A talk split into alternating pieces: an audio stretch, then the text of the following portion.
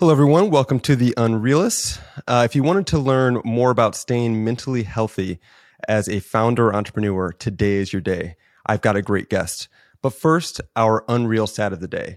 And it's that about 3/4 of entrepreneurs self-report that they suffer from a mental health problem. I'm shocked. I want to know who the other 25% are, because this is a very lonely job. It is really tough. But regardless, it's a lot of people that deal with mental health issues. Allow me to introduce you to Jason Komosa. He is a mental health coach and sales psychologist. He's an expert in the field, and I'm happy to have him on today. Welcome to the show. Hey, thanks so much for having me. I appreciate it. Our pleasure. So, tell me how you got into this. I know that you were very early on at Groupon as a sales leader. I know that you helped grow that company significantly, and now you're helping to coach and help entrepreneurs. How'd you get into this? And just love to learn about your journey. Yeah, that's a great way to kick things off. And again, thanks so much for having me on the show today. I really appreciate you and what you're building at Unreal Estate. So I was an early Groupon guy, and I was there for about 5 years, did a lot of different sales, revenue, growth projects. My last position held was to help build and scale the national sales team. And through this journey, at that time, I had told myself a story. We all tell ourselves stories. And the story I had told myself for a long time was that financial success or stability is the path to happiness. So I personally grew up with a single mom, taking care of my younger brother. So we didn't have a lot of financial stability. We were kind of always worried about money. And so for me, when I came into this position at Groupon, I was fortunate to have some financial stability. And then I kept telling myself, again, the story. If I make $100,000, then I'll be happy. If I make $150,000, then I'll be happy, right? And so this repeated itself, and I found myself very grateful, very blessed. But at the same time, there was no intrinsic happiness. I kind of felt empty because for so long I had told myself this story of how to get to happiness. And then I got there and I was like, what? I'm kind of like, now what? Like, what's going on here? This didn't come true. The dream of my past self of having financial success and whatever. So I found myself, I was burnt out. Like I was working way too much, ignoring a lot of the priorities that fuel me as an entrepreneur. So like exercising and relationship, a lot of that stuff I just pushed aside. Again, the story was like, I'm just going to work hard, make a lot of money at Groupon. Like, let's just do this. And all the if that's the story in your head. Yeah. Yeah. So sorry to interrupt. If that's the story in your head that this is the sort of golden, the gold at the end of the rainbow is simply, I just get to the financial success. It actually makes sense. Yeah. I find all the founders I talk to, we talk about this a lot. Like part of being successful, one of the key things is pushing off gratification, right? So you're making this kind of conscious decision. You're like, oh, let me push that. I'll get fit after I get to this next milestone. Yeah. Oh, my relationship, push that off. Because right now I'm trying to get this one thing. And if I get that one thing, that's the thing. And therefore, right? I identify very closely with this. But sorry, go ahead. What were you saying? No, it's true, and this is pretty much human psychology. I think a lot of us just tell ourselves, when I get X, or when I'm able to achieve X, then all of a sudden I will be happy. This is the thing I need to be happy. And then oftentimes we get that thing, and you're still not happy. And so. Right. As I mentioned, I was burnt out working a lot, and long story short, I was introduced to a coach, and I was terrified because I'm thinking to myself, why am I going to spend all this money in working with a coach? What do I get out of it? What's the ROI? Right? I kept thinking to myself, what's the ROI? Going back to stories, I was never taught as a young kid to invest in yourself. I don't know about you and other listeners out there, but for me personally, I was taught, if and when you're able to have some money, you got to save some money in your bank. You put it into stocks, 401k, those types of things. I was never taught, hey, it's a good idea to invest in yourself, learning, education, all these things. And actually, looking back, I'm 38 years old now. The biggest ROI I've ever had out of any investment ever was coaching, putting my money, investing into working with a coach. and then seeing the ROI from that relationship. Oh, that's interesting. Yeah. So and I think a lot of people, So I've done some coaching. I've had some coaching, and it is one. And I thought it's so funny. I thought about the same way because it's expensive. Way you're talking about. Like you start to think about it. You're like, do I want to spend on that? But really, you have to remember that you are investing in yourself. And I do think as a founder, most founders I know intrinsically sort of believe in that because you're always sort of continuously betting on yourself, right? Whether, in our case, we're doing real estate tech, but we also often talk to builders. We talk to home flippers. Like these are people that are like, I'm not going to go do the corporate thing or I'm going to just make this gigantic bet on myself that I can go do this thing, create this thing from scratch. And so it's funny you say that. You still kind of end up in this space where you think about, do I want to spend this on on a coach? It doesn't make sense, but I do think it's a pitch that makes sense to a lot of people. If you could, and again, knowing that money was one of my biggest, I was self-aware enough to know money, the idea of money just in general is one of my biggest challenges. And so I, the logical mind was overriding the heart, right? Because the heart says, you got to do this. This is where you need to go. The logical mind says you need to put that money into a 401k. You need to, money needs to it's like this internal battle. And thank God, my coach, Michael, which I dearly love. He's actually now head of a very large coaching corporation, but he said to me, look, Jason, what do you want on your tombstone? Here lies Jason. He saved more money than he spent. Right. And to me, that was like an aha moment where I was like, shit, he's right. Because again, I had this scarcity mindset. I had this, there was just so much fear about money. And so when I dove in, I wrote him the check and I was like, fuck this. Let's just go. Let's just get after it. Yeah, yeah. A year later, it was a year program and it was just literally life-changing. I can't stress that enough. That's really cool. So I was going to ask you this later, but let's get into it. So now you're a coach. You've gone from being a sales leader to doing this full time. So or both. Tell me, I do coaching. Oh, you do both. And sales. Okay. Yeah. Okay, all right. So tell me more about what exactly it is you do. Is there a framework you use? Is there kind of walk me through it? Yeah. So essentially when I'm involved with a relationship, whether it's a one-on-one or group coaching, small group coaching, we typically start with the first thing is self-acceptance. So many people, they want to get better. They're looking at self-improvement and all these things. The first step is to just accept where you are right now today. Wherever you are, it's okay. And we're going to accept that. And then from there, after we have maybe one or two calls about, again, just kind of, hey, where are you at? Where do you want to go? Let's start with the end in mind. What is the end in mind? And what steps are we going to take, reverse engineering to work backwards, figuring out what's step one? Now, from there, it's oftentimes people want to, what I call burn the city down. We don't want to burn the city. We want to light the wick. Lighting the wick means we're going to do something stupidly small. And when I say stupid small, I mean stupid small. For example, one of my clients was trying to be in better physical shape. And she's talking about joining a gym and personal training, all these things. I say, hey, whoa. So let's slow down here. The goal here is to do one walk around the block. Can you walk around the block once? And then the next week, can you walk around the block twice? That's the consistency we want. Every day, small, tiny wins that incremental that add up to, hey, now all of a sudden you're doing a 60-minute walk every day. Now all of a sudden you're, you start with one burpee, one push-up.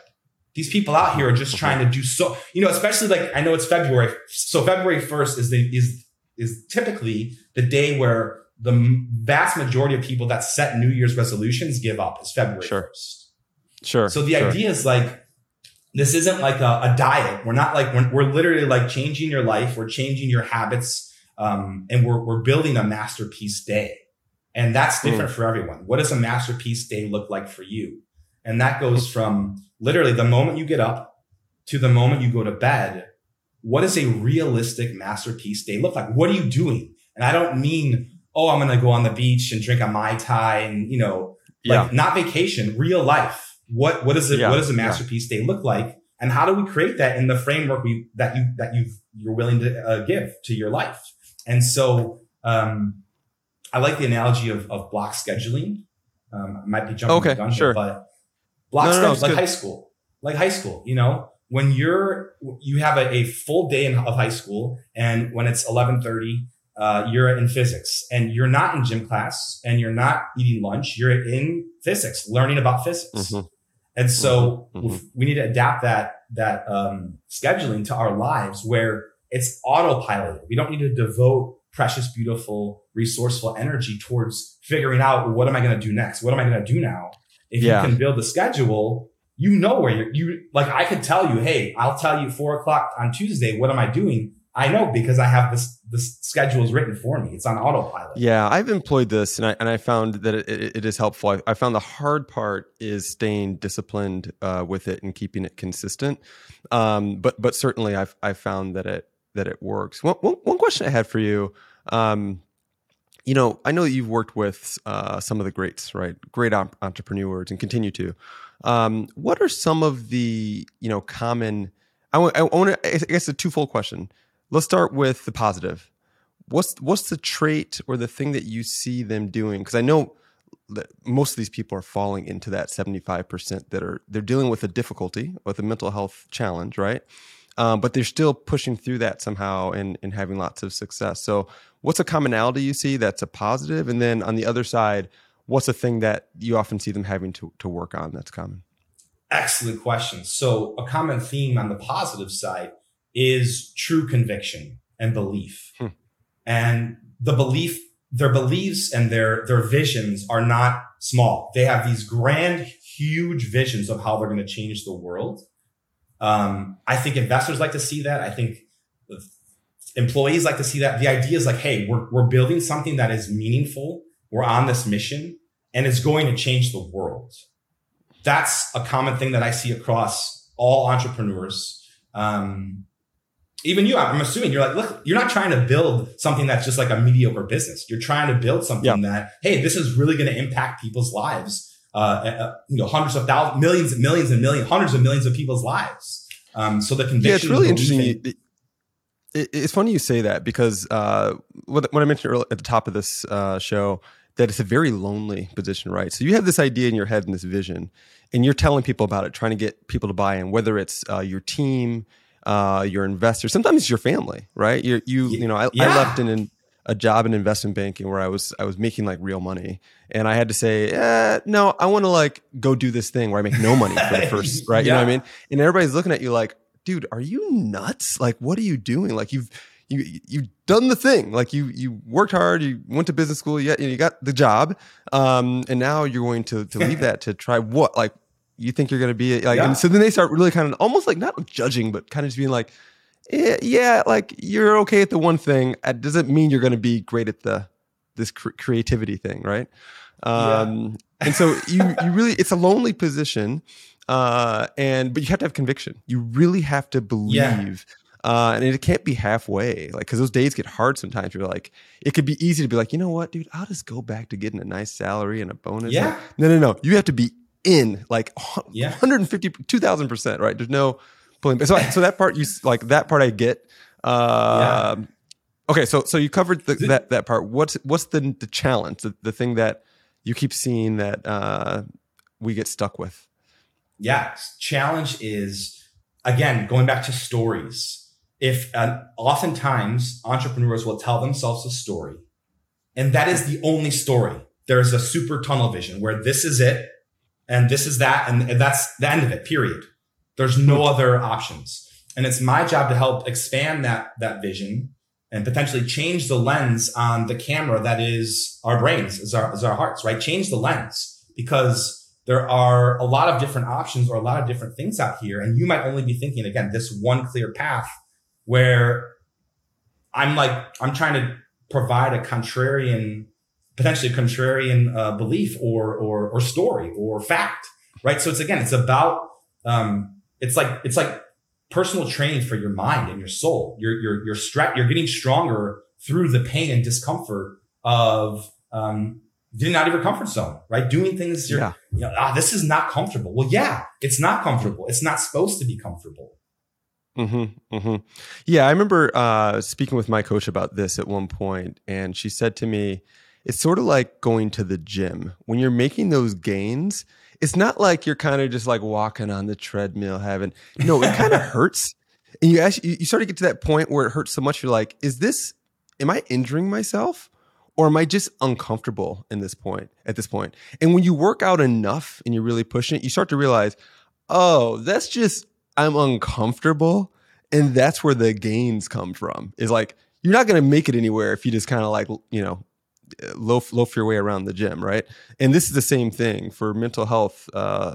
You've got to kind of expand and push yourself. So that makes complete sense to me.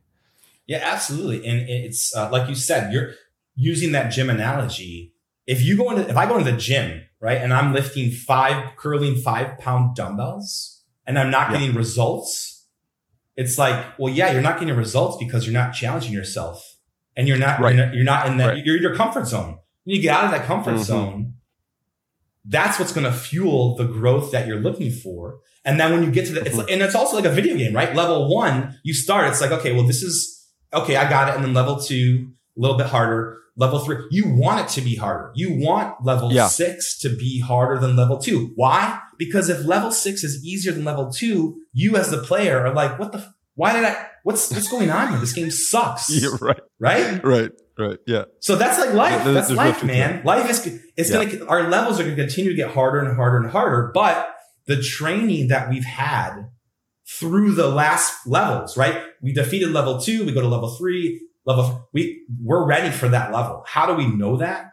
Because that's the challenge that we're currently facing, and everything else in our past has literally prepared us, has trained us for whatever challenge that we have right now today.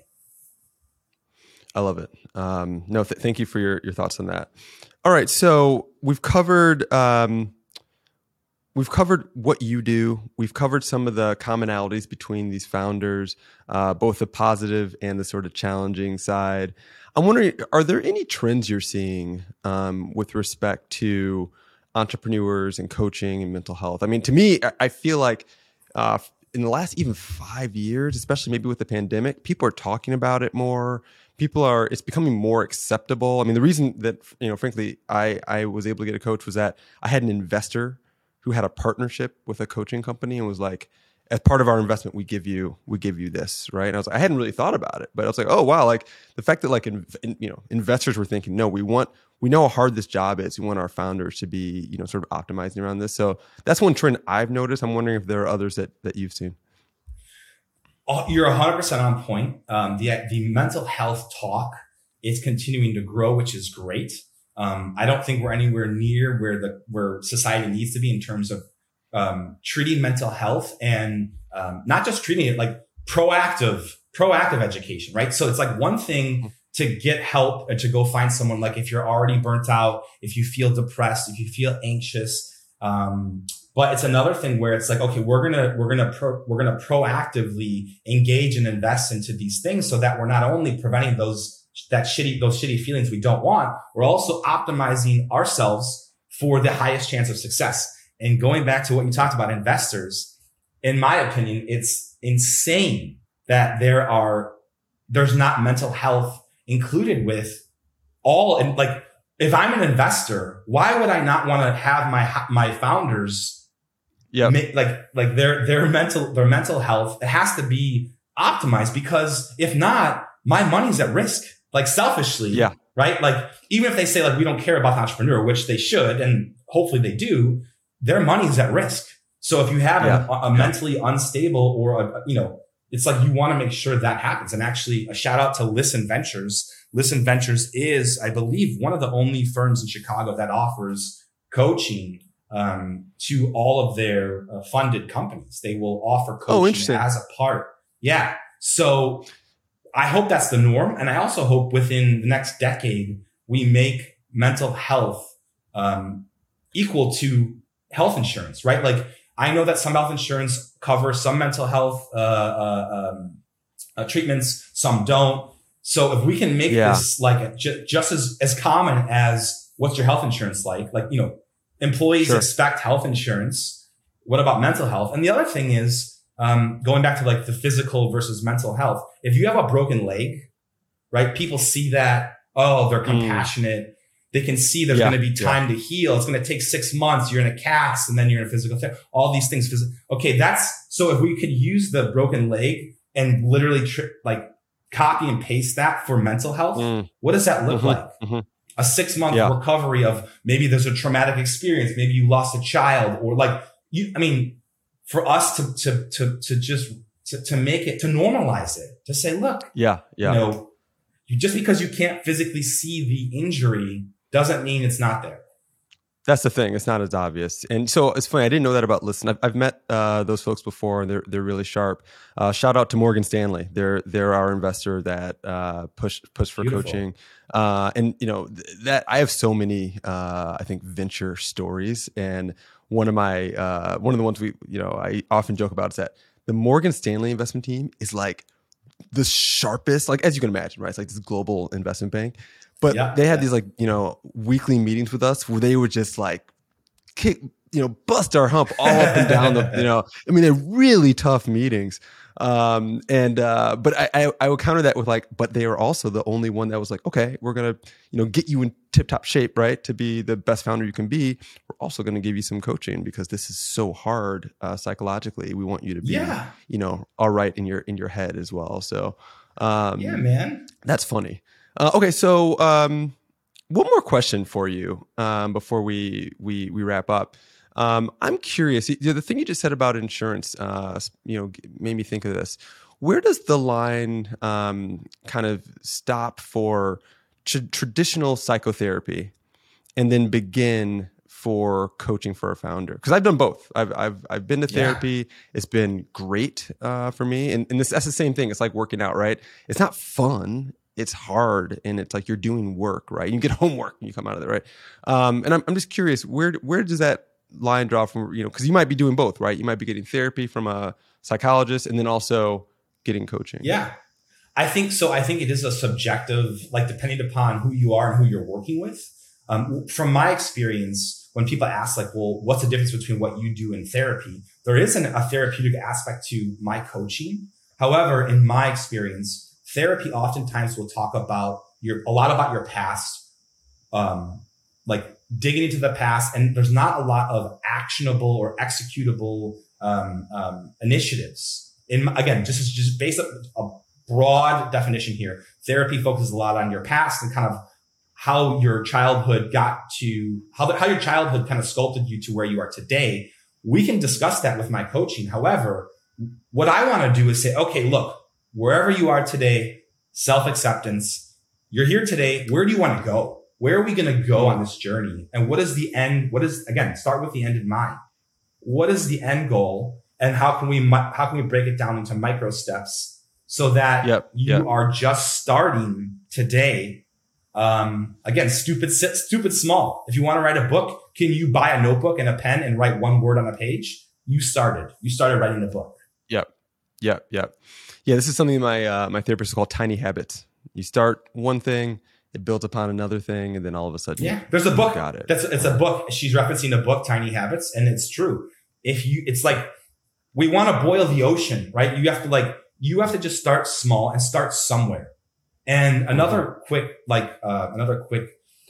things my coach taught me, it's okay to suck. It's not okay to skip. So. Huh. Using the gym, right? You don't feel like working out. I don't feel like working out. If you go into the gym and you get dressed and you do 10 laps, that's better than nothing. That's better than skipping and saying, fuck this. I'm too tired. I'm going to go home and lay on the couch. So anything is better than nothing. This is almost, and I can't remember which skill this is in the psychology world, but this is 100% right. Because what ends up happening is you know, it's, first of all, it's way easier to skip anything, right? I just won't go. And then that's done. When you force yourself to go, what often happens is you get into some sort of flow state where you say, even if you say, you know what, I'm just going to do half of the sets and half of the reps when I go to the gym today. What ends up really happening is once you get dressed, you put in the headphones, you get going. It's not as bad as you thought it was going to be. And you end up doing the whole thing or maybe more, right? Because you got into the motion of being there and you kind of lock in. It's way easier to just be like, I'm just going to not go. And then nothing happens, right? The exact opposite. So I think you have it right on. Here's one of the like taglines or lessons that I like to teach some of the folks I work with. It's called fuck your feelings. And basically what that means is if we let our feelings dictate our decisions, especially when it comes to things that we know are good for ourselves, we're not going to be in a good situation. So I don't feel like going to the gym. Well, too fucking bad. I don't feel like eating. Right. I don't feel like eating healthy. I feel like eating a triple cheeseburger and fries instead of a salad. Well, too bad. I don't feel like going to bed early. Who's in control here? Because there's only two options. It's your feelings or you. So if it's not you, guess what? It's your feelings.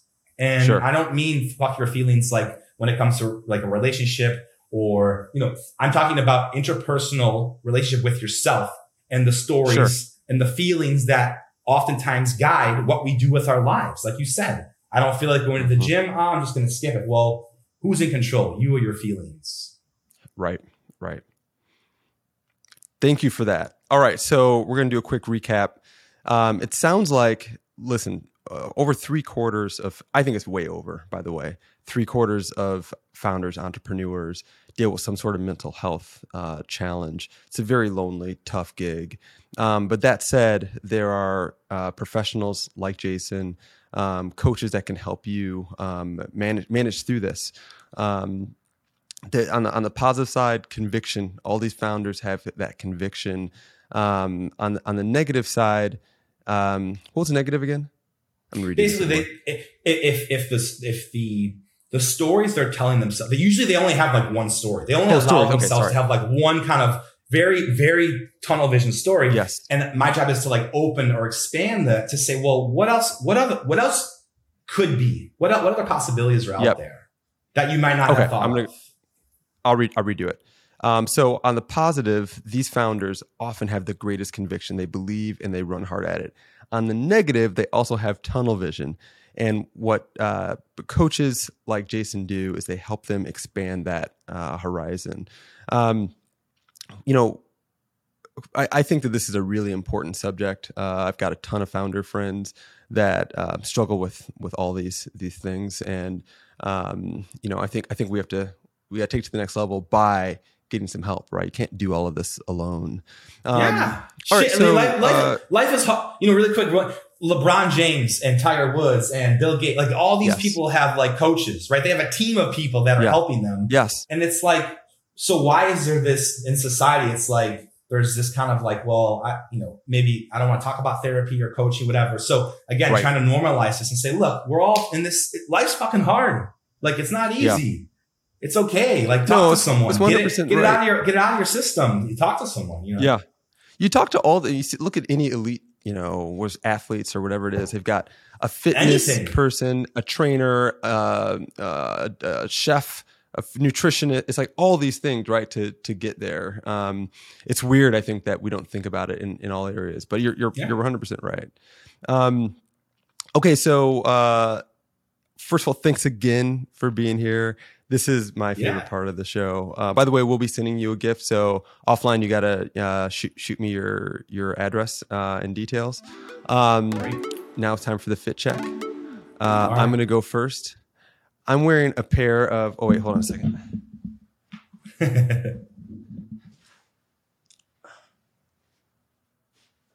All right. These are sort of low-key, all right? But they're one of my favorite pairs of shoes because... they're these Nike ACGs. All right.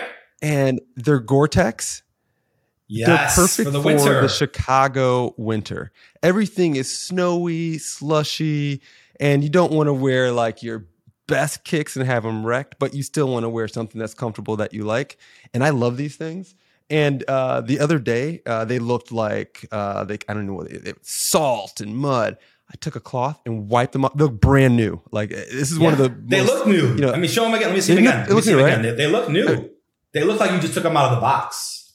Right? Yeah. I mean, I've had this forever. The other thing I'll add is you can see a little bit of, and this will be a tee up for what I think you're going to show us.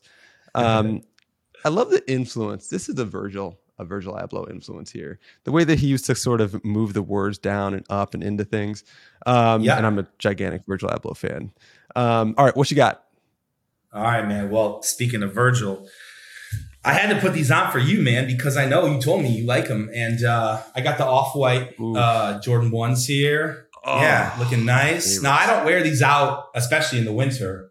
I'm inside, obviously. So, but yeah, no, I got these. These are one of my favorites. It was quite a gift to get these, and I'm a big sneaker guy like you, so it's always fun to see like what other people have, and I just like the idea of now that like it's normalized in society, like everyone's wearing sneakers. Yeah. You could walk into like different ref, like there's not this kind of like. I'm afraid, like people are afraid, like, should I wear sneakers? Like now it's like, no, everyone's wearing sneakers. Yeah. To me, I love it. Even 10 years ago, I feel like you couldn't do it. Like there'd be like certain places, but you go to a nice place. They say, oh, you can't come in with those. You're like, now it's, almost expected. Everyone.